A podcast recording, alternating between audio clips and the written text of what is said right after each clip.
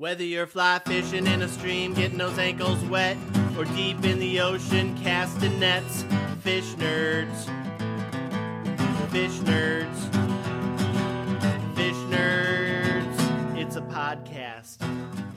Hello and welcome to the Fish Nerds, a show about fish, fishing, and eating fish. I'm Clay Grove, Chief Executive Fish Nerd, licensed fishing guide, and your best friend. This show is always interesting, usually funny, and mostly true.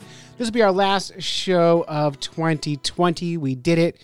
We got through one more year of podcasting, and I think it's seven years deep now. And the Fish Nerds themselves are turning 10 in January, and I think we're going to re rekindle our book project. We started it 10 years ago. Dave Kellum and I started it, and we never finished it. We may kick that book out of the uh, desert of Google Docs and put it out in the world for you guys to check out. We'll see if I can get Dave on board with doing that. But today on the podcast, we've got a very exciting show for you. I'm pretty excited about this one. Tim Bete uh, one of my favorite humans on earth is here with a new essay about the joys of podcasting and making a YouTube channel. Uh, and we love Tim so much, and his daughter Grace is pure joy. You'll hear that coming up next. Uh, after Tim Bete, my daughter Zoe is going to be on the show, and we went out fishing the other day and caught a brook trout out through the ice. And uh, she cooked it, and we're doing a little cooking segment on planking a brook trout. It's going to be delightful. And then and I'm joined by Lawrence Dorsey, the Piedmont Region Fisheries Research Coordinator from the Inland Fisheries Division for North, North Carolina Wildlife Resources Commission.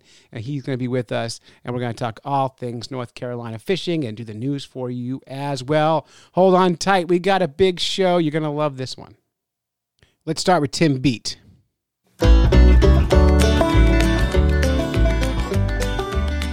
I remember in August 1981 when MTV came on the air. The very first music video they played was Video Killed the Radio Star. The song included the lyrics, and now we meet in an abandoned studio. We hear the playback, and it seems so long ago. Recording a podcast can sometimes feel like that.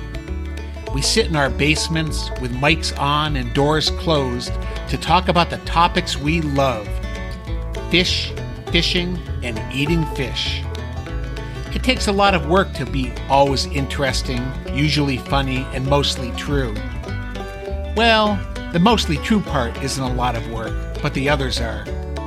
There are so many fishing YouTube stars making gobs of cash with their GoPro cameras and sponsors and free gear that somehow making a podcast can seem a little old fashioned. You don't get to see Clay Groves doing a taste test of real tuna compared to a plant based tuna substitute, but you sure can hear him chewing as he shoves a quarter of a sandwich into his mouth and chomps an inch away from his mic. But even though many famous YouTubers have millions of subscribers and probably earn $100 a cast while they're fishing, I kind of like the old school nature of podcasts. And I wonder whether, despite their significant wealth, some of those famous YouTubers might feel unfulfilled because the one thing they haven't accomplished is being interviewed by Clay Groves on the Fish Nerds podcast. It's kind of like the 1972 song Cover of the Rolling Stone by Dr. Hook and the Medicine Show. In the song, the band lamented that they had achieved everything except getting their picture on the cover of the Rolling Stone magazine. Yeah, maybe some of those famous YouTubers feel the same way about never having been on the Fish Nerds podcast. I wonder. I wonder.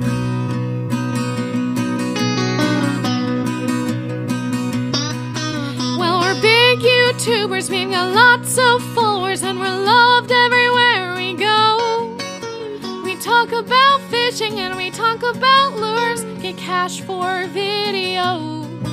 We have mad fishing skills that give us all kinds of thrills, but the thrill we've never known is to be broadcast on the Fish Nerds podcast, be interviewed by Clay Grove. By Clay Grove. Wanna hear my voice on the podcast? Then I'd no longer be an outcast. Wanna hear my smiling voice being interviewed by Clay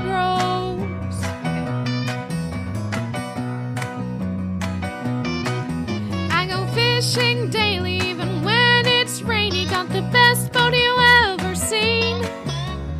Making YouTube videos is easy, just like a cash machine.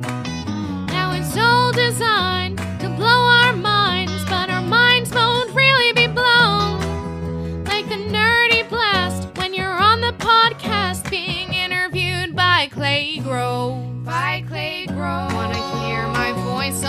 Podcast? Then I no longer be an outcast. Wanna hear my smiling voice being interviewed by Clay Groves.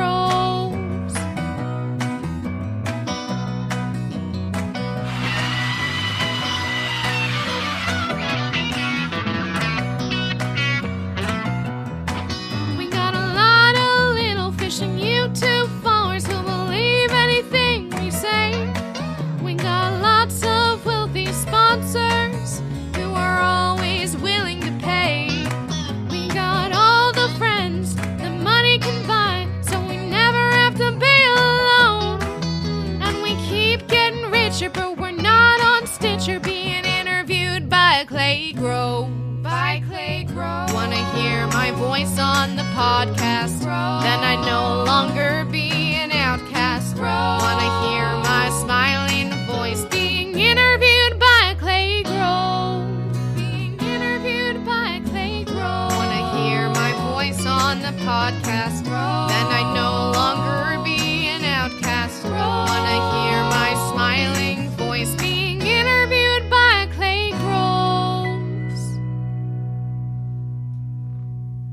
Thank you, Tim. That was so much fun. And Grace, uh, you're an amazing human, and I really appreciate that. I I was needing a pick me up here at the end of the year, and and that song did it for me. I can't believe you.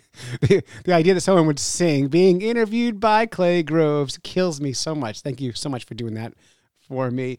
Let's uh, let's jump right into our cooking segment with my daughter Zoe, who just turned 13 years old. And we went ice fishing the other day, uh, Christmas Eve, in fact. We went ice fishing for brook trout, uh, and she caught her first brook trout through the ice, and we decided to murder it for you. I'm in my kitchen with Zoe. The other, say hi, Zoe. Hello. The other day we went ice fishing for brook trout and caught one, and we're going to cook this one. Before we cook it, Zoe, let's talk about how we catch a brook trout through the ice. Tell me about our brook trout fishing technique. So what we do is we go to one foot of water and we sit down and we just jig and wait for the schools of brook trout to come around to us. And when they do, they're gonna just like uh, go underneath the hole and try to hit your bait. Um, and it takes a couple tries for them to hit it, and then they'll hit it, and you take them out of the water. Tell me about uh, what kind of bait did we use? I used a mop fly that I tied. It was my first tie I've ever done. What color? Uh, pink and yellow. Yeah, that was uh, that was green and red. It was pink and yellow. Okay, pink and yellow. I thought it was chartreuse and fuchsia. We didn't. Okay, so our recipe here we're making today is called spiced cedar planked salmon with maple bourbon glaze. We're swapping the salmon for a uh, brook trout, and we filleted this, and we did what's called butterflying it, which is when you take the backbone and bones out and lay it flat. We took a plank of, well, usually you can use cedar, but actually I used a plank of maple, soaked it in water for about two hours, and we laid it on the plank skin side down. Zoe made the rub, and Zoe, tell us what's in the rub. It's a rub of chili pe- powder, onion powder, garlic powder, smoked paprika, salt, and pepper. salt and pepper. And what we're going to do is going to rub this all over the fish. Zoe's doing it right now. She's rubbing it all over the fish right now. And we're going to we're going to let it sit on the fish until it kind of self moistens, about 10 minutes. And while that's going, we're going to make a maple bourbon glaze. Yeah, rub it right in. Do a lot of it right on there. What's it feel like? It uh, feels like uh, ocean sand because it has salt in it. And it already smells really good. It also, I tasted it and it tastes really strong. Firstly, because I just had it about uh, like a lot of it, but then it's it's really good. Yeah, and we're going to do is we're going to rub this in really good. Let it sit for 10 minutes. Put more on the sides here, Zoe. And we're going to make our bourbon glaze. And the bourbon glaze is made with uh, about six tablespoons of bourbon and three quarter cups of maple syrup. We make our own maple syrup, but we don't make our own bourbon. Uh, yeah, that's true. Do, do you like bourbon? I've never, I don't want to. You'll be tasting it today, but uh, as a glaze. We'll cook Yeah, the alcohol out. All right, back in a minute. Talk about our bourbon glaze. Okay, so now we're making our bourbon glaze, and all this is is bourbon and maple syrup. Zoe, how's it smell? Absolutely disgusting. Are you telling me you don't drink bourbon? Yeah. We're going to let this boil for about 10 minutes. Should we reduce about half and become a nice, thick, gooey syrup, like a candy almost? Uh, gross, I think. Well, we'll see. And then while this is while this is uh, heating up, we're going to start the grill and get the grill good and hot. So we put this plank on there. It goes, and the fish is resting, and that that rub we put on there is to all turning like wet looking, which is what we want to do. yes. It is. Looks good, doesn't it? Do you have you eaten trout before? Uh, yeah. Yeah, Good. Do you like it? I do. I like fish, except for lake trout. No one likes lake trout. Lake trout is awful. Although I bet you with a good recipe, we can. We're gonna keep. We're gonna. Figure it out. We're gonna kill a lake trout this year. I promise. Okay, that sounded really wrong. All right, back in a minute with the grill. Okay, so we have uh, the the maple glaze is done. It's all hot and bubbly and gooey. The salmon, or salmon, the trout has uh absorbed a lot of the rub. Zoe's going to grab the trout, and I'm going to grab the glaze, and we're going to go out to the grill. Oh. And the glaze now smells good. It's because the bourbon burned up. Yep. So now it just smells like maple syrup. Yeah. So out to the grill we go with the planked salmon. We cut some lemons too to heat up with it because lemons look good. Man, this smells good. Smells good, doesn't it? All right, we're outside now. Grill is good and hot. Coming out, Zoe. We're gonna put this plank right on the on the on the heat on the grill here, and what we're gonna do now is we're gonna pour some of that glaze on top of this trout. Bring it out, and we're gonna just kind of baby it and just kind of spoon it on like that. You want to do that, Zoe? Sure. Okay. It's a real. It should be a thick like candy almost. It's almost candied, yeah. Yeah. This is going to be amazing. We're eating this for lunch today? This is lunch. Oh, yeah. yeah. And with a nice thick piece of slant salmon, it might take ten minutes to cook, but this is a very thin piece of trout, so I bet we're gonna be done in less than five minutes. Honestly, yeah. I've only ever caught tiny salmon. How big do they get? Uh, we've seen. I mean, lank salmon can get pretty big, but cohos and chinooks can get to like 35, 40 pounds. Oh, wow. I think I've caught, we've caught like, You've Half caught. pound? You've caught landlocked Atlantic salmon, little ones. That looks great. Pour that. You can just pour a little bit on there. and then I'm going to keep the spoon so it has Lick a the little in it spoon? and Look at, yeah. It's the smartest thing to do.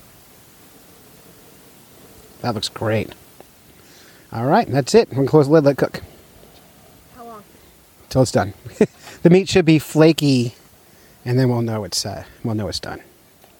And then we'll do a un, uh, we'll we'll do a taste test live.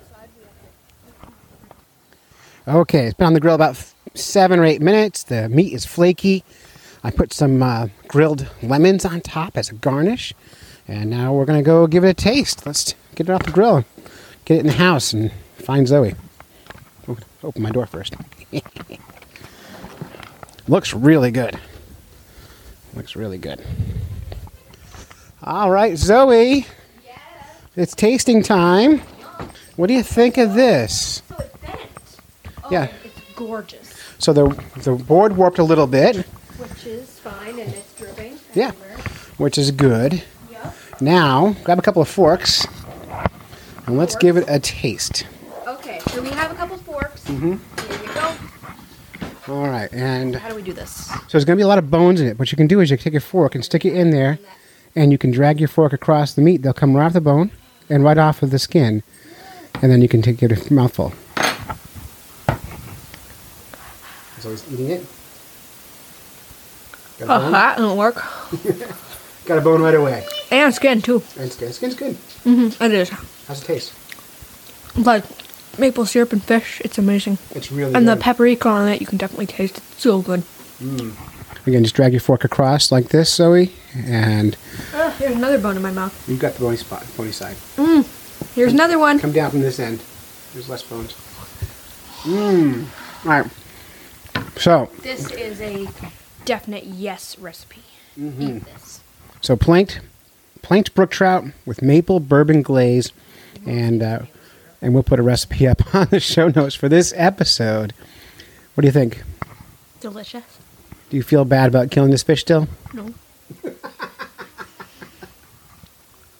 Thank you, Zoe, for doing that with me. And you can, find, it truly was a delightful fish to cook. Maybe I'll do a video on my next trout on how, I'll make a YouTube video for Tim on how to uh, how to butterfly a trout. Maybe I'll learn how to do it without getting the bones all in it too. So that'll be a lot of fun. And again, thanks Zoe for killing that fish with me. I appreciate you. Okay. Hey everyone, I love podcasts. Who's got recommendations and send?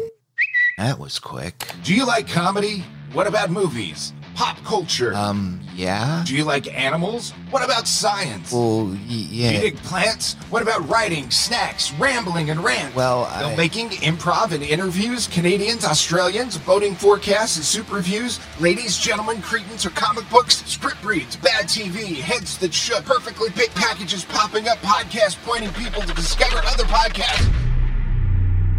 Yes. Fantastic. Check out the Podfix Network. Podfixnetwork.com. At Podfix on Twitter.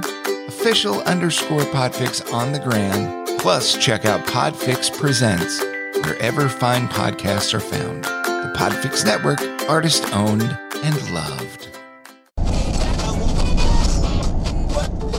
Hey guys, look at that adorable town. There's the classic New England church, the quaint village store, all surrounding that beautiful pond. The sparkling snow frosted pines. Oh, look, they're ice skating and all those folks ice fishing. This is God's country. Let's go ice fishing this weekend, please, Dad. Yeah, let's try something new. We already have all of our warm stuff for skiing. Plus, the kid is actually making plans to put down her tablet for a change. It's certainly something different, and it sounds really fun. But how? Hey, I know a few guys. Have you ever thought about hitting the hard water but don't know where to start? I'm Clay, licensed fishing guide, and my partner Vinny and I can get you on and off the ice safely. All you need is warm clothes and a fishing license, and the Fish Nerds Guide Service will do the rest. Go to fishnerds.com for pricing and information. Okay, fish nerds, I'm so excited because today on the podcast, I have Lawrence Dorsey, who has more than 20 years of experience as a state agency's fisheries management and research biologist. His work has focused on sport fish populations in reservoirs, rivers, and small impoundments. Lawrence, thank you for coming on the podcast.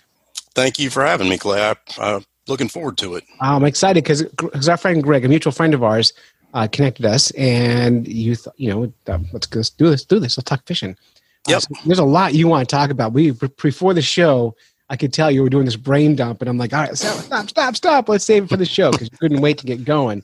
That's right. So we're gonna we're gonna actually gonna jump right in. I don't care about your whole background and history because no one does. Uh, but that's the worst part of inter- interviews. So tell me about yourself. Yeah. So we're gonna jump right in. So you're a fisheries biologist, and that's a person that uh, virtually no angler actually really interacts with on a regular basis. What does that mean for you? Like you do all this great work, but you don't deal with people. Well, we do we do deal with people. Um, we have certain things that, for instance, in multiple states and in my state, we'll have uh, what are called creel surveys uh, from time to time, where we go out and we ask anglers, "How many fish did you catch? What kind of fish did you catch?" So we do have some interaction there. We do speak with people, um, but as I as I mentioned to you in the pre-show, um, most state agencies, uh, especially proportionally the number of people that are fishing and and just state employees in general in their states, fisheries biologists uh, make up a, a pretty small uh, number of people in those agencies. And so um, the chances of you seeing one of us in the field, while it's not impossible, um, there's a lot of water, there's there's a lot of places to fish, and there's Right, not well, many well, others. hang on a second. Let me tell. I'm going to tell listeners how they can recognize a field biologist. Okay. Right. So if you're out fishing and you see someone walking around in the woods wearing a hunter orange, not a biologist. If you see someone walking around carrying a fishing pole and has a fishing license on their hat, not a biologist. Biologists have lab coats on and little glasses with tape in the middle, and that's how you can recognize them in the wild. So, sort of, yeah. Normally, it's we're, we're driving the ele- we're driving the electrofishing boat, or we're, we're running gill nets, or we're sinking fish attractors somewhere. Um, but again, yeah, that's it's it, it is not. Uh, we we do see people, and I guess probably the place we do see them the most is at the boat ramp, Mhm. um, or or you know, in my one of my former jobs when we would be out stocking trout. Obviously, we'd run into trout anglers a lot um, that were there. So, but again, in terms of the, the number of people that are out there fishing across the United States, um, versus the number of biologists, your your chances of an encounter are not not as good as they are would say maybe as I mentioned to you earlier, a law enforcement, a game warden, wildlife officer, conservation officer, depending on what they're called in your state. Right, fish police we call them in some states. Yeah. so Yep. get them, gotta get them. So yeah, so you're a fisheries biologist, and and you're really trying to be a resource for anglers. You you want you're using it. You're collecting data from anglers to make their experience better, right? Yes, we are. In fact, so some of the things we do um, are more traditional dealing with fish. For instance, we'll go out and do a survey where we'll collect fish. It's actually what I'm going to be doing tomorrow, working on a reservoir here, collecting fish data. But we also collect data from anglers. We just fish, finished a survey at Lake Gaston, which is a large reservoir on the North Carolina Virginia border, where we spent a year um, going around on a rotational basis, interviewing anglers and asking them about their catch, and then also asking them about their opinions. Oh, oh God. well, it, it, it's it's it, it's it, yeah. You uh, ask an open-ended question. You know, you never know what you're going to expect, but or what to expect. But well, but also uh, talking to anglers and hoping to tell you the truth. yeah, you know, I think I th- I think that what we see is pretty good compliance because they um, they realize that you know we're out there trying to collect you know good information. And it's it's um, you know we make it very clear to them that this is not a law enforcement contact. Um, it, it's not. It's it's it's totally science based like and, fishy Miranda rights for them. No will not no. be held up to count a, a court of law and all that. No no. In fact that's actually one of the tenets in in sort of the science side of that those studies is we don't do that so that you know anglers do feel comfortable with us. And typically if we see something that looks like it's a violation we, will advise them hey if, if, if, a law enforcement officer were to contact you you know this could be a possible violation. And sure. a lot of times they just don't know. But the, the other thing we're starting to do um, we've actually got a s- small survey. We're hoping to step up a notch in one of my work areas um, where we have a river that we really can't collect data on very easily because it's pretty shallow but we know they're kayak anglers out there and so we're, we're using an online app for them to when they go out to tell us how many fish they caught where they caught how long they were out it's about a 15 minute or less survey they take each time and then they hit send on the iphone or android and it, and it sends it up to the cloud for us and we can look at those data later um, as i said we, we just gotten started on that so um, those are some new tools that we we didn't have yeah. 20 plus years ago when i got into this obviously that are helping us engage with anglers a lot more than we used to. Well, that's amazing. It's funny because 10 years ago, I went on a quest to catch and eat every kind of freshwater fish in New Hampshire. There's 48 species. Wow. And what I did was I called fisheries biologists in the state of New Hampshire and I got their survey data. And they had it all on a Google uh, map. Mm-hmm. And so I could download that data and this is before smartphones you know were popular. Right. If i was if i did it this year it'd be easy but that year it was hard because i had to on a computer print out the maps and go find the fish. Uh, but but so i can imagine like the data you collect from anglers if you can get like even a even like like 20 or 30 percent of anglers participate in these uh, citizen science surveys you can have some remarkable data that you can't get anywhere else. This is true. It really is. And and there are like i said there's certain uh, situations, particularly this river, the Haw River, which is in the central part of North Carolina, that there's not a lot of access for for motorboats and and and stretches of the river just aren't easy to navigate. So our traditional survey gears, you know, don't work very well there. It's it's hard. Do you, do you typically electroshock the fish or net them, or what's your typical collection? We do a little bit of everything. Um, we do some electrofishing. That most of that works in the spring and the summer. Right now, we, we just came out of our our uh, trap netting season, which is um, a, a, type of net that really looks like a, a, net with a trap on the end of it. Some other places call it a fyke net, F Y K E, um, that we use for for crappie. Um, I'm from North Carolina, so we say crappie here. Um, and then uh, and then uh, we're just getting ready, really kind of getting into the meat of our reservoir gill netting season, primarily for striped bass. So you have uh, freshwater stripers.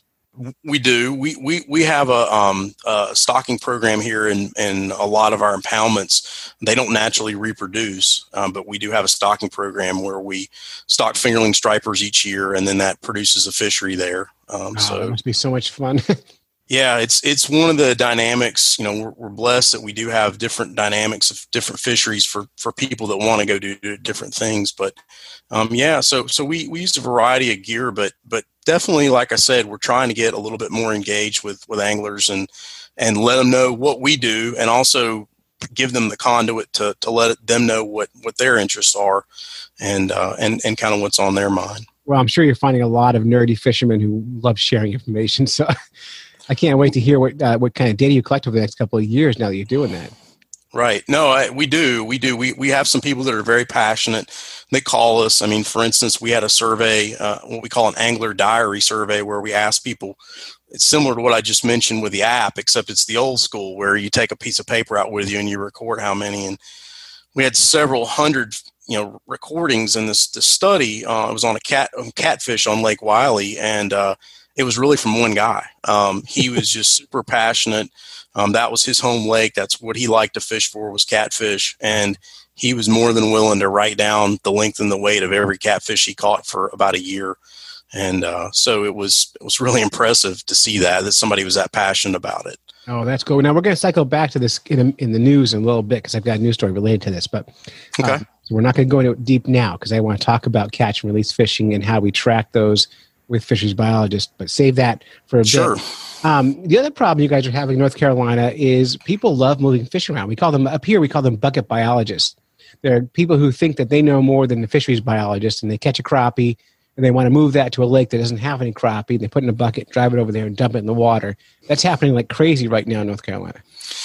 Yeah, it actually is. Um, you know, the problem that we're having right now, and, and, and let me back up and say that fisheries biologists and fisheries managers – in the 50s, 60s, and 70s as hatchery technology got better and better, um, and even maybe before that. But but that's really probably the, the heyday of it. Um, we're really good at, at producing fish and moving them around ourselves, and we we moved some fish around back in the day that, that we we shouldn't have moved around. Well, you, um, see that, you see that nationally, like Uh, everywhere you go, you see that as the case. You know, there's there's in New Hampshire, for example, we have a book we I've read called the the Bassing of New Hampshire. and It's the history of like every fish that got moved around the state. And like, there's we have no native fish. you know, like four native species and like 44 invasive fish because of the of this. Like, hey, let's throw that. You know, they were throwing Chinook salmon into the Winnipesaukee Lake Winnipesaukee to see if they would stay. You know, right? Just, does it work? Nope. All right. Put some else in there. and that's that was repeated in North Carolina, New Everywhere. Hampshire, you name the state, yeah, everywhere. And so, but but what we've seen lately, at least in our our part of the world in the southeast, is is a species of fish called the Alabama bass. Um, it's, what, it's what is that? Yeah, so historically, it was it was thought of being a subspecies of spotted bass. Um, which spotted bass are a little more common. Uh, some people call them Kentucky bass. Their official name is spotted. You're not bass. helping me at all. Okay, so so so they're in the same family oh, or same genus rather as uh, as largemouth and smallmouth. Okay. So they're sunfish. They're, yeah, they're a micropterus. They're a temperate bass, is what they are. Um, temperate bass were like stripers and white perch and. Those are um, and, and and and largemouth bass and smallmouth bass and sunfish were all in the sunfish families. Yeah, I'm I'm I'm probably struggling a little bit with my nomenclature right now. Um, but but they're in the Micropterus genus. Um, so so Micropterus salmoides is largemouth bass, which everybody's familiar with. Dolomieu is smallmouth. Um, the, the, spotted bass is, is really native to um, the midwestern part of the United States, all the way kind of over into North Carolina into the, the Mississippi drainage. They're like a um, skinny largemouth. They do. They, they don't get as big as largemouth, the, the actual spotted bass. Now, the this is where the Alabama bass comes in. So the Alabama bass is now genetically distinct from the spotted bass, but at one point, as I said, it was a subspecies. Okay. The the Alabama bass, in its native range, which is the the Alabama River drainage, in which is starts out in Georgia, goes in through Alabama, and winds up in Mississippi. That whole Mobile Bay drainage area there. Um, they do get larger than or as large as some largemouth bass. So you can see a four to five pound Alabama bass. Mm-hmm. Um, and so I think that's where they became attractive to anglers is it was something different. Um, the habitats down there are a little different. So uh, our lakes, some of our lakes, largemouth bass don't do as well because of the habitat. Um, they're clearer lakes. They don't have as many nutrients in them. And so the idea was, well, you know, if they're not working out, let's move the Alabama bass up here. And that has been played out in several different scenarios across the Southeast, um, including North Carolina. And we've seen things like in our lakes where we just had largemouth bass, we uh, we have um, we're starting to see you know our largemouth bass just kind of disappear more or less, uh, or at least be restricted to certain areas of the lake. and and a, a fishery that's now dominated by Alabama bass. Let me ask you a question. So, so are largemouth native to, to North Carolina? They are. Um, at least the records indicate they are. Um, I think have, in New Hampshire, they're they're not, and we have them everywhere, but they're not native up here. So I'm just curious. Yeah. Yeah, and that's one of those species as well. It's been moved around to a lot of places, as you well know. Mhm. Um, but uh, but but the other thing we're seeing, which probably for a lot of people in a lot of situations is as troubling or even more troubling, is so as I mentioned, it's a competition thing with the largemouth. It's just it's just straight up competition. Sure. But with smallmouth and with some of the endemic bass species that that live in the streams and on the Georgia Alabama line, like shoal bass and Suwannee bass and and uh, I have a lot of Chattahoochee- googling to do. Choctaw bass, yeah. Choctaw so, bass. yeah, so so what particularly with smallmouth, that's the one we've seen in reservoirs. Alabama bass hybridize with them. Okay. And what you see at, at first is you see these hybrids that people call mean mouths because they're a cross between an Alabama bass and a smallmouth bass. I love that name so much. Yeah, and and and there are you know they're good fish to catch, but eventually what you see is over time that hybridization continues to occur and continues to occur, and and that Alabama bass just water down the smallmouth bass gene pool till there's no smallmouth bass left, and that's actually occurred in several reservoirs that are up in North Georgia. Uh, Blue Ridge is one of them, I believe. Um, Chatuge is the one that borders North Carolina that that definitely happened in. Mhm. And so, um, so it's a big concern of ours because you know once these fish get in these systems, we really can't get them out. No. Um, there's there's no way to get them out, and and we can't stock our way out of the problem um, because we're just not going to produce enough fish that would survive, and and the Alabama bass are just going to keep re- reproducing the whole time. We would be stocking something else. So I was going to say, like, if a fish can reproduce naturally in a system they're put into, they're going to outcompete things because they don't need to be managed. They would just keep making more of themselves. And things like bass, you know, they, their mouths are so big they can eat nearly everything. So they just Yeah, and, and Alabama bass are very aggressive, um, and they're very much a habitat generalist, which also again makes them very good in a competition sense. So I guess really the take-home message that I would say to folks is is you know if you go somewhere and you catch a fish that you like, either do one of two things: either take it home and eat it, Mhm. um, which is certainly okay if the rules allow it, if they're legal within the rules, or release it at the location that you caught it.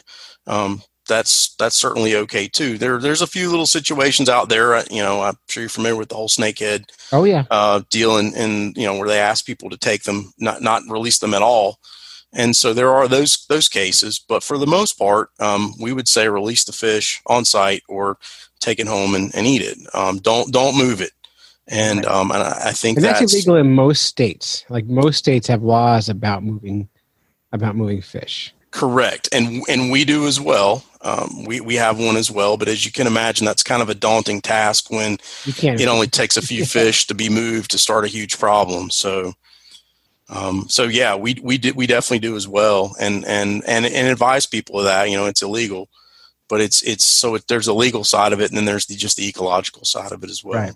And, and there's a there's a good amount of anglers who don't care about what's legal. They're going to do what they want to do. Yeah, I, I don't. I, I had. I, I wouldn't know what how to put a number on that. Um, Seven. It's seven anglers. Yeah, yeah, but uh, but I, I would just say that, and I think some people are well intentioned when they do it. They don't have malintentions. Um, I think they just you know do it because they think, well, it's it's okay.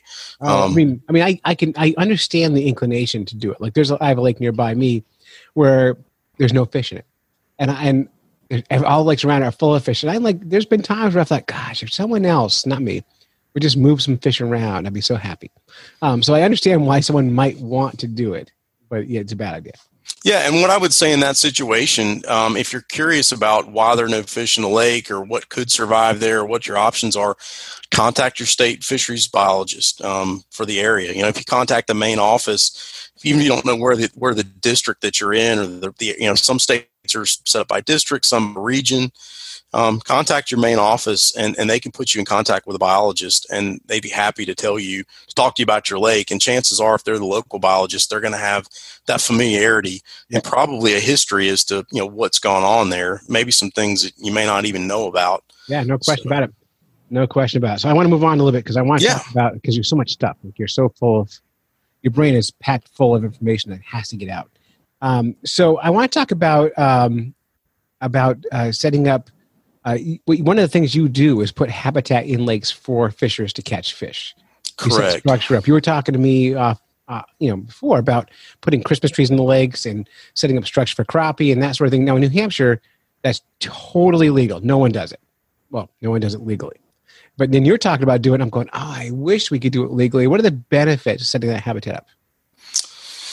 Yeah, so um, in most cases, what you're seeing by doing the habitat is uh, there, there, there's potential for increased reproduction, but really the, the, the, the take home is that it's a place to give fish some some cover. Um, so for anglers, that's a place where they can go and cover orienting fish such as crappie or bass, um, at times catfish even. Um, they, they will use those structures, and and then um, it's it's a good place for those fish for the fish to go and a lot of times you know the, the prey fish will be hanging around and they'll use it as cover to then ambush the prey.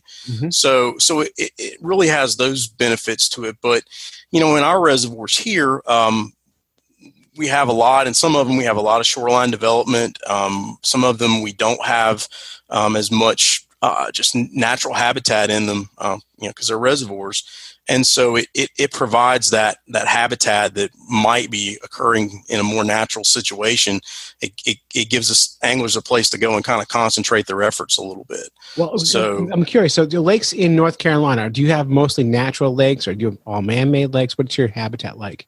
we are very much man-made. We we have uh, some some natural lakes out in the eastern part of the state called the Bay Lakes, uh, Lake Mattamuskeet, Lake Phelps, Lake Waccamaw uh, in the very eastern part of the state are, uh, and there's some smaller ones along with that that are that are um, natural lakes. But most of our our um, lakes, if you will, I put that in quotes, are actually reservoirs. The vast majority of them are. Yeah, and, and I know there's a lot of a lot of a lot of states in the South like that. New Hampshire, we're full of natural lakes, so it's maybe that's why they, they discourage you putting habitat in because the habitat's there naturally. So, uh, but in, in North Carolina, you guys have apps out where you can like find those man-made reefs or places where fish might live, which I think is amazing.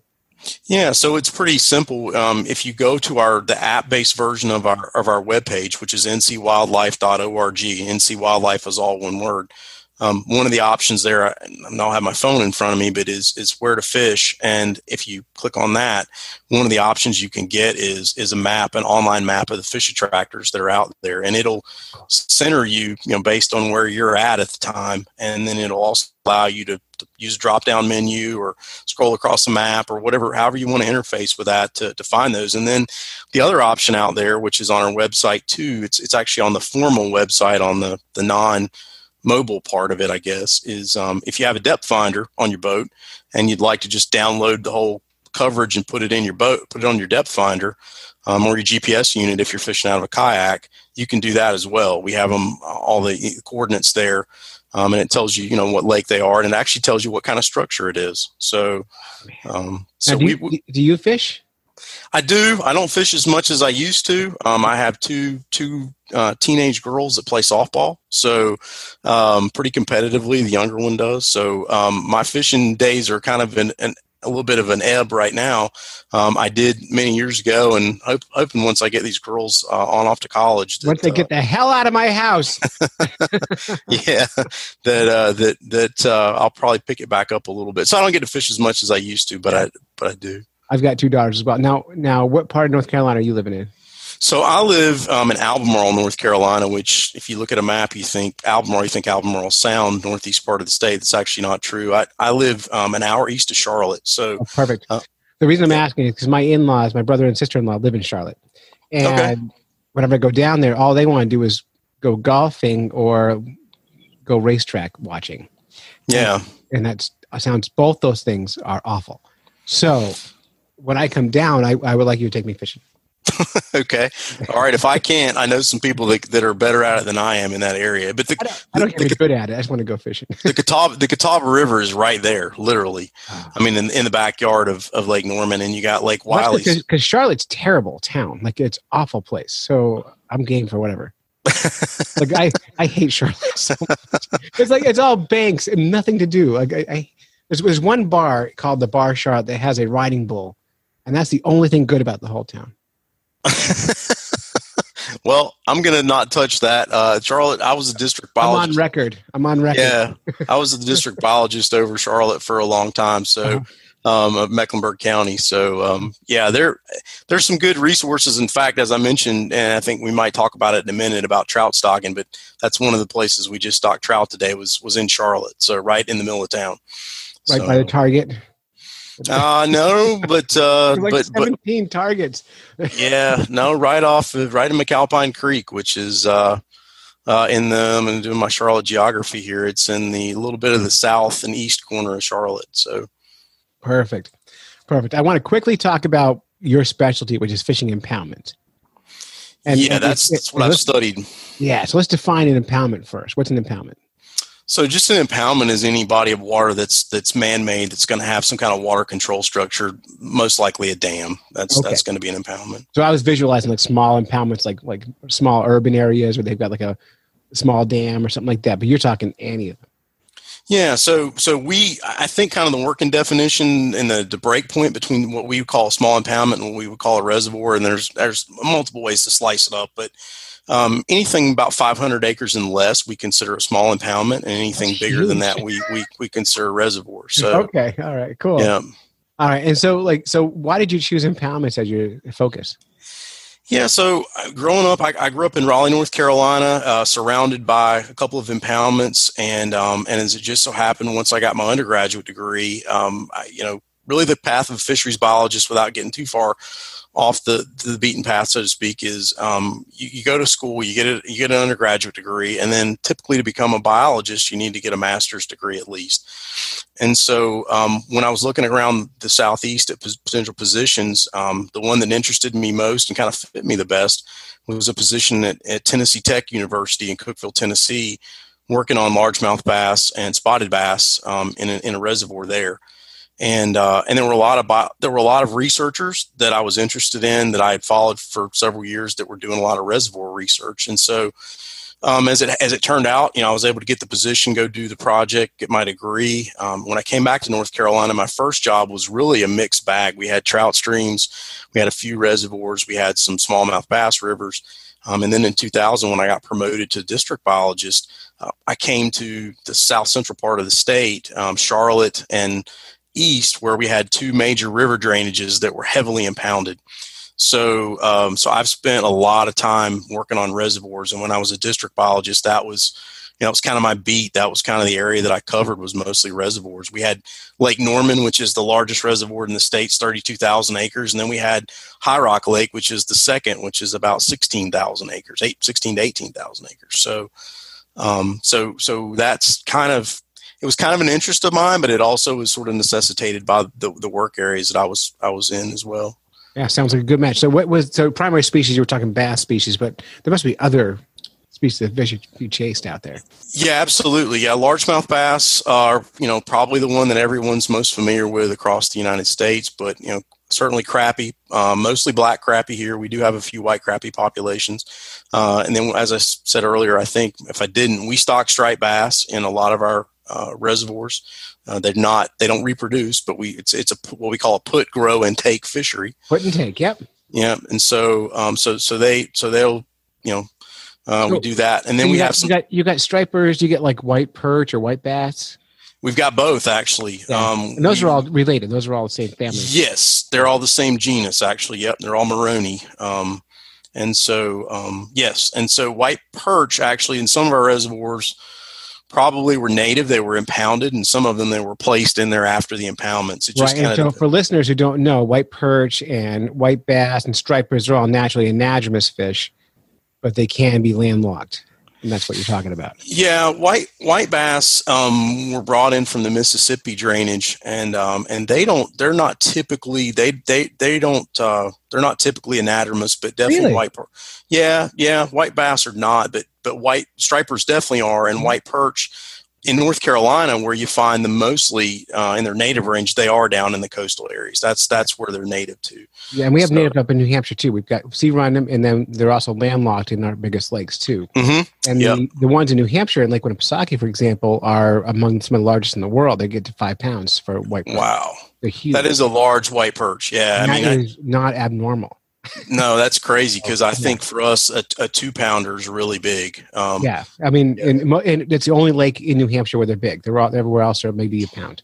So Yeah. one lake is special. There's something about it. But the other species we do have is we have some catfish species. Um, some again Channel cats, introduced. blue cats. What do you got? Yep, channels, blues, and flatheads in most of our reservoirs. Um, and you know, again, if we had to do it all over again, we we, we put some we put the blues and the flatheads in um, as biologists in the '60s and '70s. Uh, so in some places, in other places, they've made their way there through other you know introductions. People have moved them, but in some places, we definitely know we did. But but they're they're still sustaining populations in those reservoirs, and you know we just we're we for instance up on the uh, the Virginia border, uh, Lake Gaston. I'm, I'm not sitting in front of my record sheet right now, but we just set the the state record for uh, blue catfish that was you know 100 and plus some, some odd pounds. You know, um, That's a fish that could eat a person. It's so it's pretty big. Yeah, So big. Yeah, yeah, yeah. And I I was lucky enough to certify one previous to that that was you know 89 pounds um, and and that record since been broken up there at gaston so that's a real popular blue catfish fishery right now up on the border Uh, that's amazing. And now, if people want more information on fishes of North Carolina or information about what you're doing, where can they find that? Yeah the great the best place to go look is our website which is again www.nc and that's all one nc wildlife that's all one word no spaces dot org and you kind of can just start on there and start going through the links and you know we're we're trying all the time to update our information so that there's it's it's fairly current Perfect. And next time I'm in North Carolina, I'm going to call you and you're going to hook me up because I, I would like it much better if I was fishing and not golfing. I, I you you've got my number, you got my email. You're welcome to give me a call. I'd, I'd love to meet you in person. Perfect. You want to stick around and do some news with me? Sure, I can I can hang around. All right, hang on. I'm going to play some news music here for you. Oh, wrong music. Here we go. News, news, fish in the news. Everybody loves their fish in the news. All right. Everybody loves a fish in the news. I'm glad I have a biologist with me here for fish in the news. Uh, so this is actually from your state, North Carolina State University, NCSU. That is where I got my undergraduate degree from. Perfect. And I'm going to read you an abstract. There's a whole article, but I'm gonna, we're going to pull this abstract apart um, because it's really interesting. In some fisheries, releases are a high percentage of total catch. Uh, recent tagging data of marine fishes have revealed that recapture of the same individual multiple times occurs frequently. We investigated the magnitude of the phenomenon and its effect on survival using previously collected mark recapture data of four reef species. I know you're a freshwater guy. Uh, we used Cox proportional hazard regression models to examine whether survival varied with release number. For three of the four species, survival was significantly higher after the second, third, or fourth release as compared to the first release, perhaps resulting from selection for robust individuals. So what they were doing is they were trying to collect fish and data information from from people who were actually fishing, and they were finding they were catching the same fish over and over, and that was skewing their data. Uh, so every so so they were actually finding that fish seemed to be once they were caught once, their survival rate to catch a second time or third time was higher than Yeah, and in the wildlife world, that's called uh, terrestrial wildlife. That's called trap happy animals, is what they're called. So, So you've heard this before. Yeah, like I said, I've, I've not seen it quite so much in what we do, but I definitely know, in as in wildlife studies, you know, when they're out trapping, you know, doing small mammal trapping or something like that, it's not uncommon to see an animal that keeps coming back to the traps even after it's been trapped several times and released. So, Well, they're and they're finding that because of that, they're a- they're overestimating populations of fishes.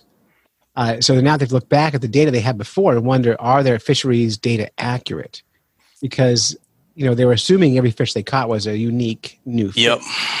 And if, Yep. you, when, if you're collecting your data on that information and you can't extrapolate the whole thing, and they were finding that a lot of fish died on release. Obviously, if it dies, you're not going to catch it a second time. But Right. but these fish that were strong enough to handle release the first time were fine with a second, third, and fourth release. Yeah, and that's and so what you're talking about there is there. There's a lot of levels to that. Um, so the one challenge that that I don't necessarily have that the marine fisheries biologists have is so most of my systems are closed. In other words, you know, I have a river flowing through it, but um, that's pretty much it. You know, if a fish can't get above a dam or below a dam, or even in some of our natural lakes where there's limited connectivity with with streams, um, maybe the fish can go in and out at some level. But in marine systems, you know, they're totally open. So and the fish, there, yeah. right, and the fish don't understand political boundaries or geographic boundaries. no one put a map in front of them. No, no, and so that's something that when marine researchers are trying to do these these estimates, and and they do it a lot because again they're trying to scale this out to the entire stock of whatever species of fish they're looking at. Um, those are those are issues as to you know how accurate are the models, as you said. So um, it's definitely something that that you know we we look at and what we do, but but it's even more important with what they do because of the scale of it. I find it fascinating. And- more interesting is like like freshwater fishers versus saltwater fishers. I find that saltwater fishers seem to eat more fish that they catch. So I find it more interesting that they're releasing fish. yeah, and I just I think it a lot of times it depends on the situation. Um, obviously, there's regulations that play into that at times, um, whether they can keep them or not. Um, but then there's um, there's certain fish that I guess just you know are more desirable to anglers to eat, so that plays into it, and that and that's something biologists consider. Um, you know, what is the release, the catch and release rate? For instance, I'll, I'll just give you an example. I was just looking at some data today um, that we we generated here, um, and this is probably not surprising for people that largemouth bass fish, but the release rate or the, or the inverse of that, which is harvest rate of largemouth bass, the harvest rate is extremely low. Yeah, people don't uh, eat them. in our system. They Yeah. don't. They, But they're don't. delicious. They should eat them, but they don't. They don't. Yeah. And so, for, well, for instance, you flip that over and you're talking about a crappie, Mm-hmm. that that relationship doesn't, you know, hold the same. They're they're more likely to get taken home and eaten. And so, Like, people keep their limit of crappie, but even though they can keep bass, they choose not to. yep. Yep. we hold bass up on this weird pedestal. Like it's this strange, like overvalue of a fish. I think. Well, yeah, I think there's, and, and we've we've had some discussions recently with anglers about this. Is that so?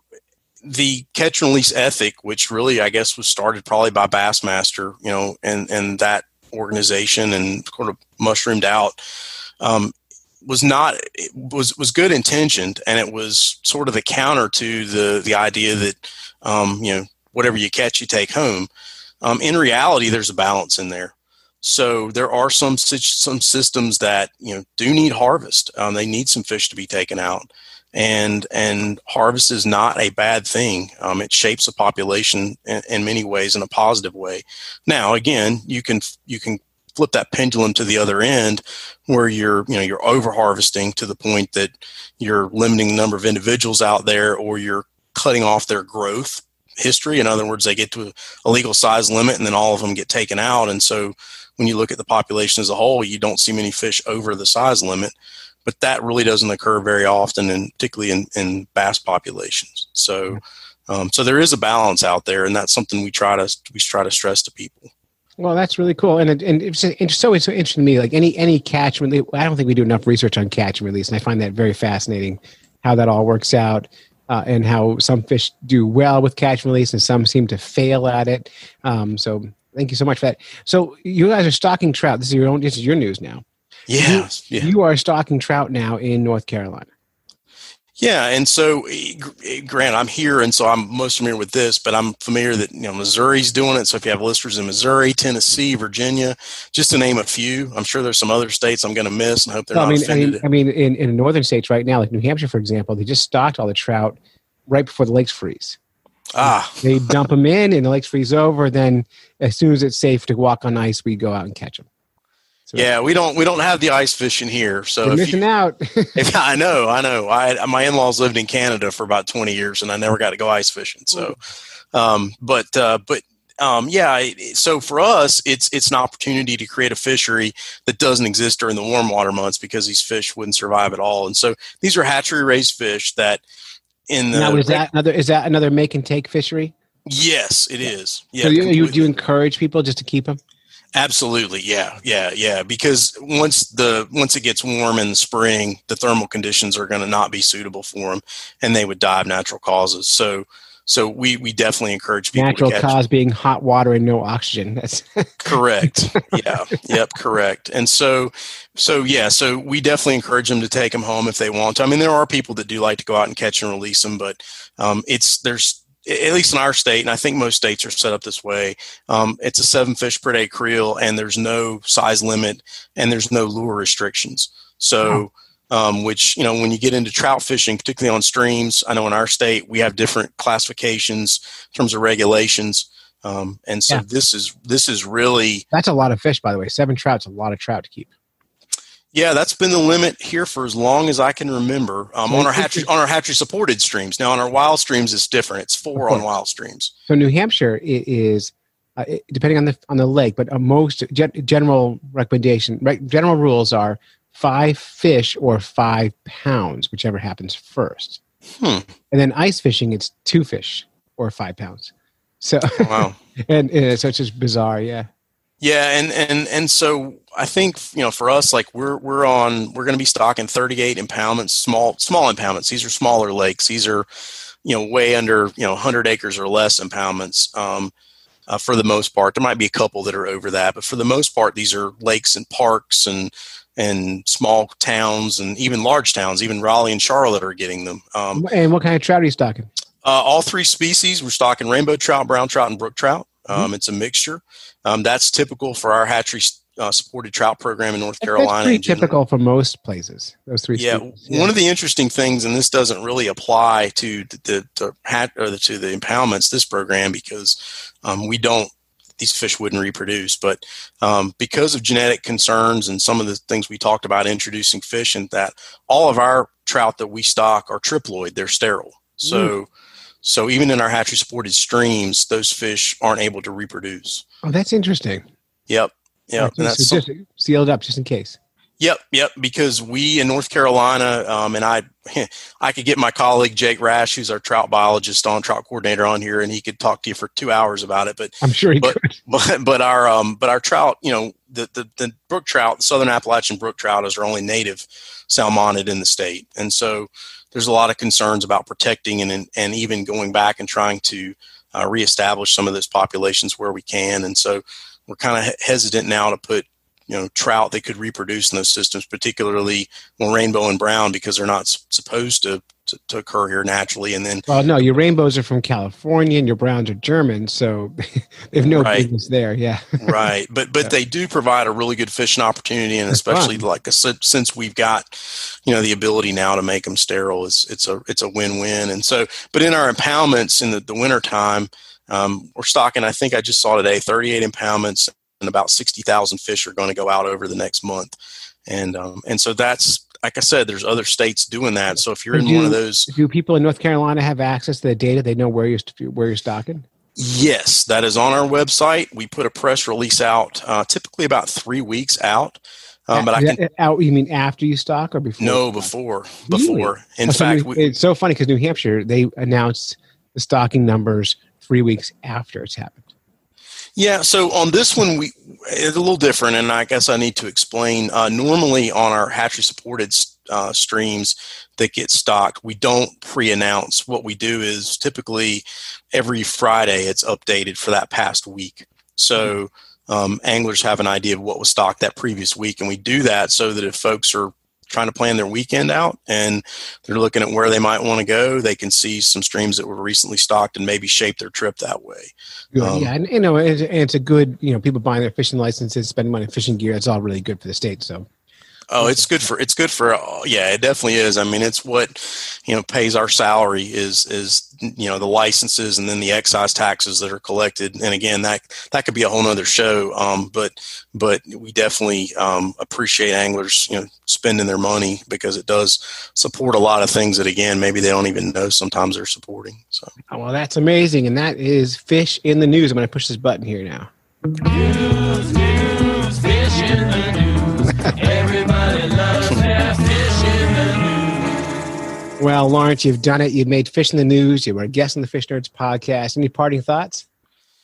Oh, I'd just like to say thanks for the opportunity to be on here. Um, As I mentioned, mentioned to you earlier, we, uh, you know, we're all the time looking to connect with anglers. Um, you, you have my contact information. Feel free to share do. that, and uh, feel free to use it. And So um, if, can I keep if- you? Can I keep you on deck? So if I get a fisher's question, I can call you up and yeah, get answers. Sure, yeah. And if I can't answer it, or if I know somebody that I think's got a better uh, base for answering the question, I can refer you to them. So No, I don't, mind want- doing that. I, I don't like them. I like you. okay. Okay. Damn it. well, well, I can uh, I can get the answer for you from them and then give it back to you. Yeah, those jerks. All right. So awesome. Well, thank you so much for being guest tonight on the show. Thank you, Lawrence. We appreciate your time and thanks for coming on the podcast. And now I want to really thank the people who make the podcast possible. We could not, literally, could not make the show without our Patreon supporters. If you want to give some money to the show, we really could use it. Patreon.com slash fish nerds to make a donation. And anyone who donates at the $5 a month level will be entered into a monthly drawing for a Fish Nerds prize package. I know I owe the November winner the prize still, so send me an email, remind me, I'll send it out to you. But today's prize is going to be a Fish Nerds hat uh, and a book and a package of Glasswater lead free lures from our friend the Crappy Hippie. You can go to crappyhippie.com to buy your own set of lures, but we love fishing lead free and we're so happy to do that. So we'll get that out. And the winner is Bethany Metts. So I'll make sure she gets her prize. And we're going to read everyone's name here now because I do that once in a while. So let me thank you by name. Chuck Hobble, thank you so much for the donation. Darren Radcliffe, thank you. Nathan Otto, you're a hero. James Paul M, I don't have a last name there. thank you. Brian Barber, then Knitting Daddy himself. Greg Cahoon is here. Luke Ovgard, thank you. Kevin Jones, Gregory Sitzman, thank you both of you. Kate, with no last name, you're a hero. She makes a podcast. IWB. Oh, Kate, Internet. Uh, uh, Ignorance is Bliss podcast. Thank you, Kate. Uh, Dave Williamson, thank you. Mongabay, the news site, gives us money and we appreciate them. Tim Bete, of course, true hero here. Joe Pardo, Super Joe Pardo, we thank you. Matt Philippi, thanks. Olaf Nelson, true hero. Chandler, oh, I don't have a last name on here. Why does not show me last names? A funny program. Chandler Dobson, thank you so much. Cody Fondy, thank you. Christopher Christopher Englert, thank you. Mark Pieper, haven't talked to you in a long time. Mark, thank you. Mike O'Keefe, Nicholas Craig, thank you guys. Chad O'Leary, Mike Steffen himself, Alan Byrne, thank you. Renegade Clock, which is a podcast. Courtney D, with no last name, thank you so much, Courtney D, for your donation. We have Anthony DiPolito, thanks. The Jock and Nerd podcast gives us a dollar a month. Jonathan Sutter, thanks. Lycan Rancourt, you're a hero. Bethany Metts, who won this month, thank you. Sean Bradbury, Ed Hind, thank you guys. Rich Collins, our fly fishing correspondent. Andrew Lewin, thank you. From the Speak Up for Blue podcast. Kevin Kupzik, Josh Lopes at lopestax.com, pays us $25 a month. Reed Sutter makes music for us. We like Reed. Fish Guy Josh, Big Buck Registry podcast gives us money. David Redden, D. Redden, uh, Ray Layton from England, Lindsay Freeman, Jeff Danielson, our effing librarian, and Ryan. All of you, thank you so much for your donation. It makes a big, big difference, and it literally is the only reason we have a podcast. We could not afford to make the show. I don't have a lot of sponsors. I don't make a lot of effort for sponsors. I should. I may in 2021, but currently I'm not. I don't get excited about calling people and asking for money. So we appreciate you. So that's it. You've listened to a bunch of fish nerds when you should have been fishing. Big special thanks to Zoe. Thank you, Zoe. Thanks, Tim Bete and Grace. You guys are true heroes. We thank you for your uh, submission there. Uh, Lawrence, Lawrence Dorsey, thanks for coming on the podcast. And of course, thank you for everyone for listening. Have a great, happy, safe New Year, Fish Nerd Nation. We really appreciate you. Until next time, follow the code of the Fish Nerd, spawn early and often. Never trust a free lunch with strings attached and swim against the current every chance you get.